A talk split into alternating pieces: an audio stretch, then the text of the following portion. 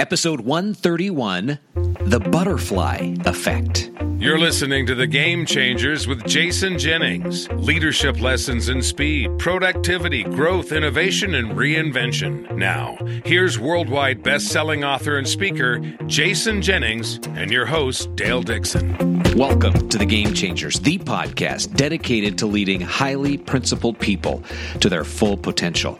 I'm your host, Dale Dixon. This is The Game Changers with Jason Jennings, New York Times, Wall Street Journal, and U S A Today best-selling author of eight books on leadership, growth, innovation, speed, and reinvention. Jason, great to be with you today. Uh, Dale, great to be back with you. Uh, in beginning today, I've got to point something out. That line that you always use, best-selling author of eight books on leadership, growth, innovation, speed, and reinvention. Um, this week, I got an email from, from someone in Indonesia, and they said, uh, Dale always says eight books, but I can only find seven books. What is the eighth book? And uh, the eighth book that we include in that is, I'm not even sure if we've ever talked about this, is uh, The fifteen-Minute Heart Cure uh, that I authored with uh, Doctor John Kennedy about seven or eight years ago, which became a bestseller and was profiled by Diane Sawyer on A B C World News Tonight. Uh, it was a big book. So the missing eighth book, and I've never really talked about it on my website uh, because I've never wanted to confuse the public. So, yeah, there have been eight successful books, but one of them was The fifteen-Minute Heart Cure. Oh, cool. Thanks for clearing that up. All right. Well, I mean, we want to be transparent and accurate in all we do. Absolutely. And uh, I want to go back in time to episode one twenty. Uh, we talked about nickel and diming, and you shared some great stories about some experiences you had nickel and diming and being nickeled and dimed, I should say. And you have an update for us. Uh, I do. Uh, so... Over the years, I've been kind of a little loosey-goosey about hotel bills. Uh, and for those people who travel all the time, you know that uh, every morning as you're about to check out of the hotel, they slip a paper bill uh, under your door. And, and very seldom have I ever really looked at them. Well, I got all over it uh, uh, as a result of the episode, which caused us to do the nickel and diming episode. So so here's this week's update. So uh, I'm in uh, Florida doing a speech, and the client communication says, the client is paying room and tax. Mister Jennings will only be charged for his incidentals at this hotel. And so I check in and I verify it's all going to a master account, the room and tax for the client. I'm only paying for incidentals. Here's the Amex card. Uh, thank you very much. So I'm about to check out of the hotel on Wednesday morning, and I just decided to take a look at the bill. And uh, I'm I'm figuring the bill. I was there two days. Uh, I figured it might be one hundred fifty dollars, a couple of breakfasts, uh, one room service dinner. Uh, I think I had a shirt done, so I thought the bill would be one hundred fifty dollars or something, and the bill says one thousand two hundred eighty dollars. And I'm going, now what in the world is this one thousand two hundred eighty dollars? How many times well, did had- you raid the... The honor bar. Yeah, how often did I go to the mini bar? Uh, not once. And uh, so I, I just, I'm almost breathing heavy. And so I uh, go down to the front desk and I said, now, what is all of this about? I understand that uh, the room and the tax were being billed to the client, but now you've apparently billed everything to my Amex card as well. So, I mean, she's playing with the keyboard and she can't get any place. And finally a manager comes out, he can't get any place. And finally somebody else comes out and they've got three people playing on the computer. And uh, finally they said, oh, that's not right. And uh, they had charged the client's American Express card for the room and tax, which was on file, and they had charged mine. And I said, if I hadn't caught this, what would have happened? They said, uh, you both would have been charged. So uh, what I urge everybody to do is check out your darn hotel bill when you're leaving a hotel, because they're out to get you. They're, they're out to get you. I'm absolutely convinced of it. All right. Thank you for the reminder. Sorry you had to go through that.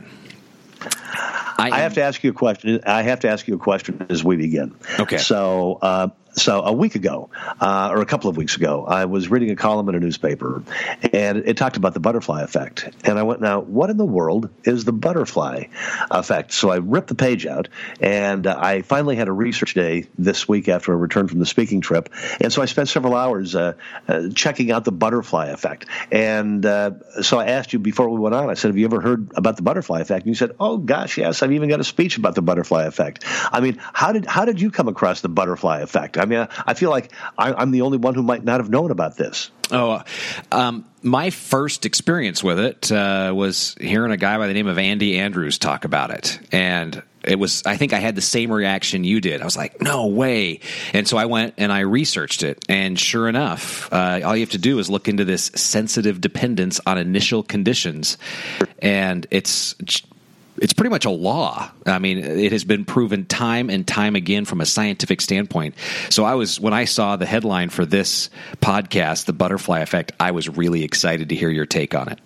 Well, I'm not sure how uh, – I, I think there is an applicability in, in, in decision-making to consider the ramifications and the effect of the butterfly effect, uh, but I also know that it'll make you v- appear very smart at uh, cocktail parties and receptions when you can talk about the butterfly effect. And so just um, how it got its name, the butterfly effect, uh, my understanding is, is this. Imagine this. You're, you're in the Amazon, and there is a butterfly flapping its wings. Well, one – Uh, flap of its wings is sufficient to dislodge a small leaf that was brown and dying on a tree. And the leaf falls to the earth, and some weeks later this uh, leaf is blown into the river and goes starts floating down the river. But at some point in time, uh, there's been a dam uh, that's been created by uh, waste from, from trees and, and downed limbs, and it's it's starting to resemble a dam. But the argument is that this, this one little leaf might just be enough. I mean, to to be that final little piece of mortar in that in that in that dam that wasn't intended to be, which as a result, now all of a sudden uh, there's this tremendous backup of water and flooding over hundreds or thousands of acres. There's a weather system in formation. It picks up all of this moisture. It causes a hurricane to hit Texas and uh, and claiming lives and property. And therefore, did the one flap of the butterfly's wings cause the hurricane to land in Texas? I mean, it's just it's it's absolutely fascinating, and, and what, what it's part of. And I, I guess it's because I took the bare math and minimum to finish school, but it's all a respected part of chaos theory.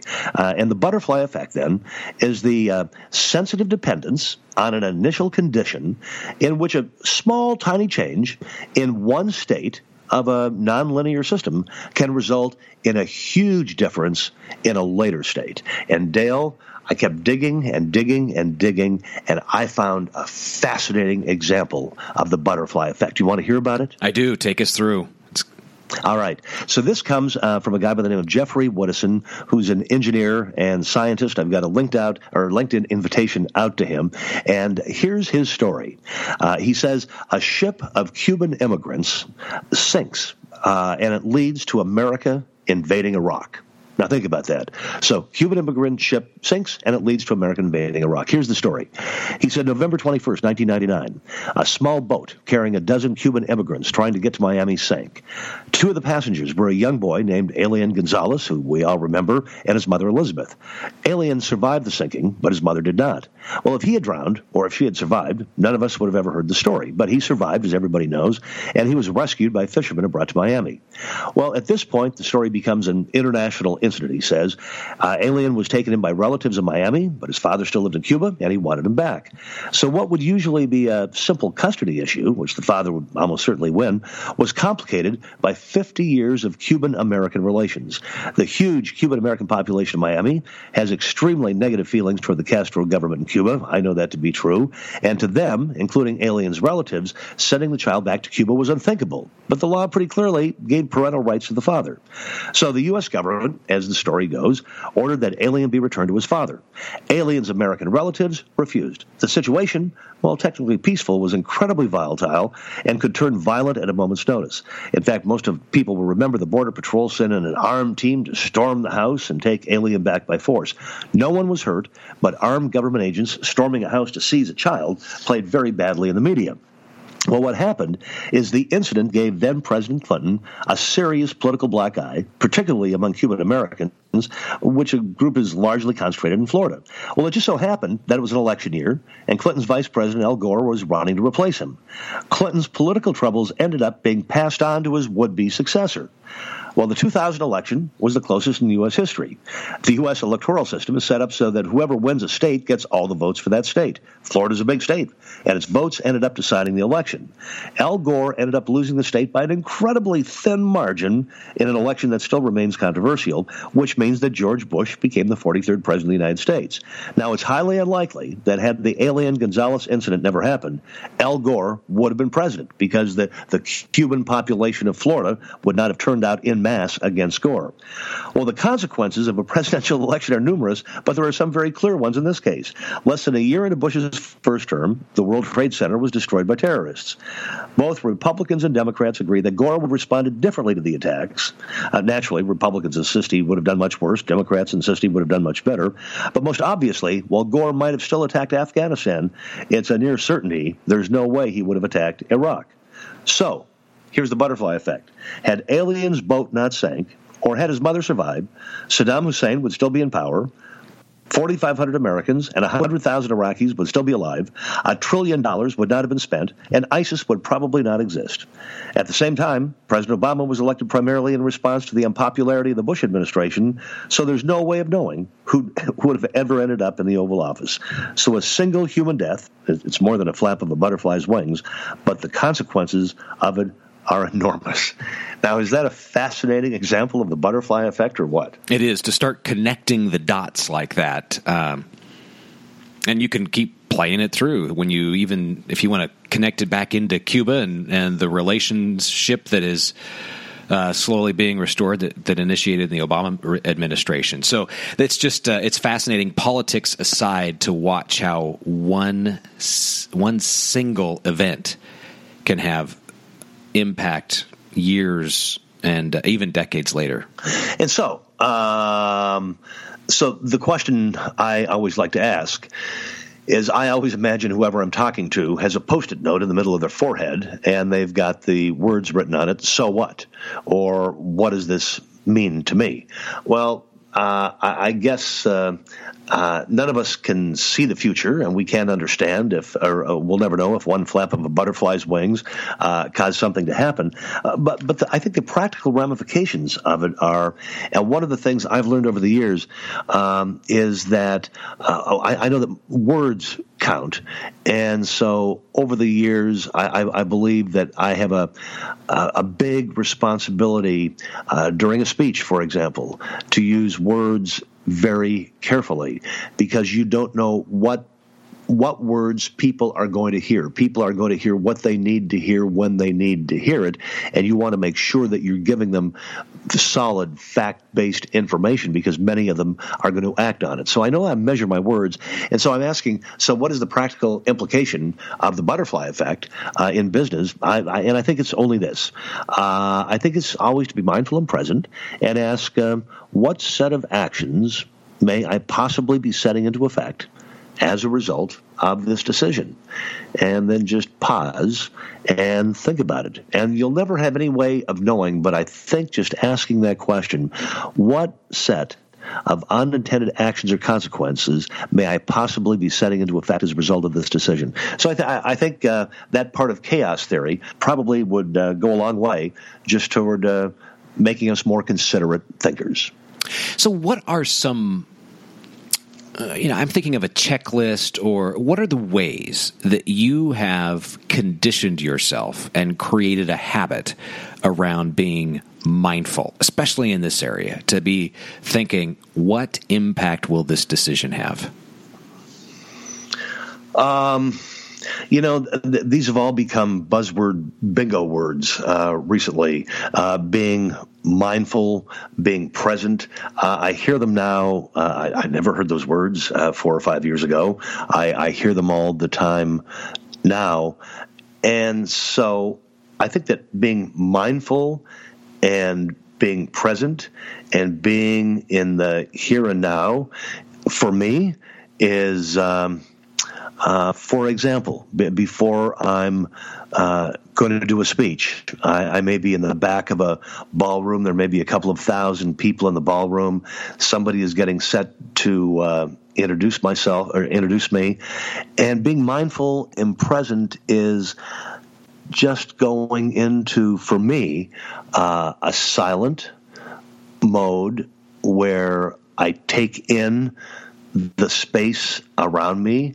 I take, uh, I think about the responsibility that I have to do no harm and to hopefully deliver value to these people. I, I will take a long, hard look at some of the people in the audience, and I will try to imagine their story and and what they're there for and what they're looking for. And then it's about giving myself to the event. And I find that um, increasingly I do that more more and more frequently when I'm about to make a decision. I, it, it's considering the Uh, enormous potential consequences of a word you're about to write, a speech you're about to make, uh, or a decision you're about to make, and it's doing it uh, in a quiet, reflective state. Does that make any sense, or does that just really sound out there? No, it, no, it definitely does. I'm just thinking, I think about myself uh, in re- relation to this, and oftentimes we get so caught up, I get so caught up in the urgency of the moment.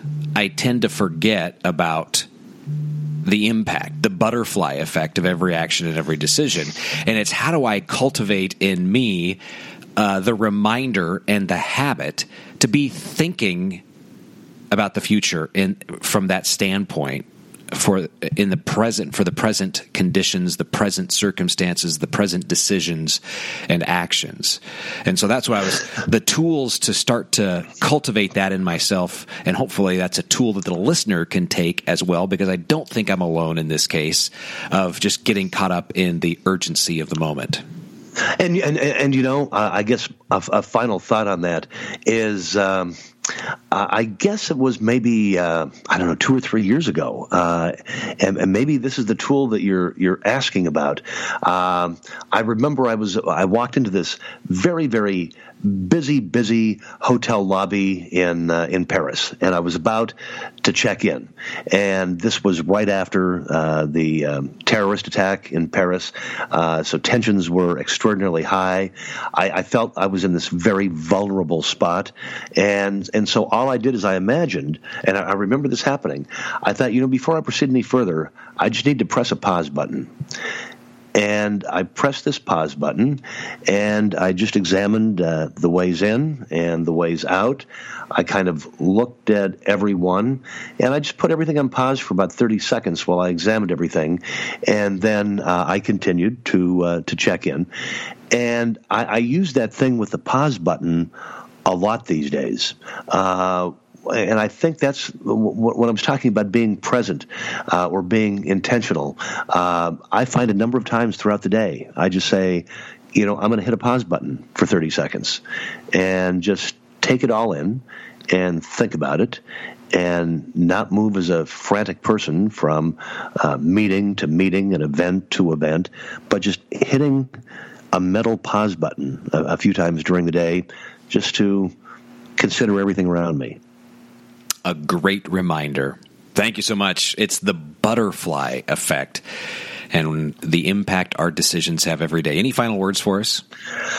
Uh, yeah, I had an opportunity this week. I I, for, I don't know why we uh, don't talk about this book uh, very much, um, but um, my, my my book, Hit the Ground Running, A Manual for New Leaders, I was uh, looking for a piece of information this week, and so I happened to take that book down from the shelf and uh, talk about being present and hitting pause. I uh, I spent about a half hour uh, leafing through some of the papers or some of the pages, and I kept thinking, gee whiz, I I, I forgot about that story, or I forgot about that company, or wow, this is powerful advice. Uh, so uh, if you are a new leader, if you're about to be promoted, if you've recently taken over, uh, Hit the Ground Running, A Manual for New Leaders, studied uh, those C E Os who created the greatest amount of value uh, after they were promoted to the position of C E Os. And, and we got inside their heads, and we found out the practical advice, the practical things they did to allow themselves to become such high-performing managers, executives, executives or, or C E Os. And so uh, if uh, somebody listening hasn't read that book, uh, download the book. It's uh, uh, I was reminded of just how much I love the research for that book and how powerful the contents are. Fantastic. Thank you so much. I'd like to remind our listeners that you can ask Jason a question anytime via Twitter. Just uh, use hashtag Ask Jason Jennings. Super simple. We're watching it all the time. Hashtag Ask Jason Jennings. Also, uh, follow Jason. He is tweeting, and uh, we'd love to see you on social media. You know, Jason Jennings is the author who U S A Today calls one of the three most in-demand business speakers in the world. You can find out how to arrange to have Jason keynote your next event or leadership conference. Also learn about his fees and availability. Just go to the website, jason dash jennings dot com, and click on the contact button. Follow those instructions. This is The Game Changers, the podcast dedicated to leading highly principled people to their full potential. Go make a butterfly effect. You've been listening to The Game Changers, leadership lessons in speed, productivity, growth, innovation, and reinvention with business thought leader, best-selling author, and keynote speaker, Jason Jennings. Read Jason's most recent New York Times bestseller, The Reinventors, and visit his website at jason dash jennings dot com.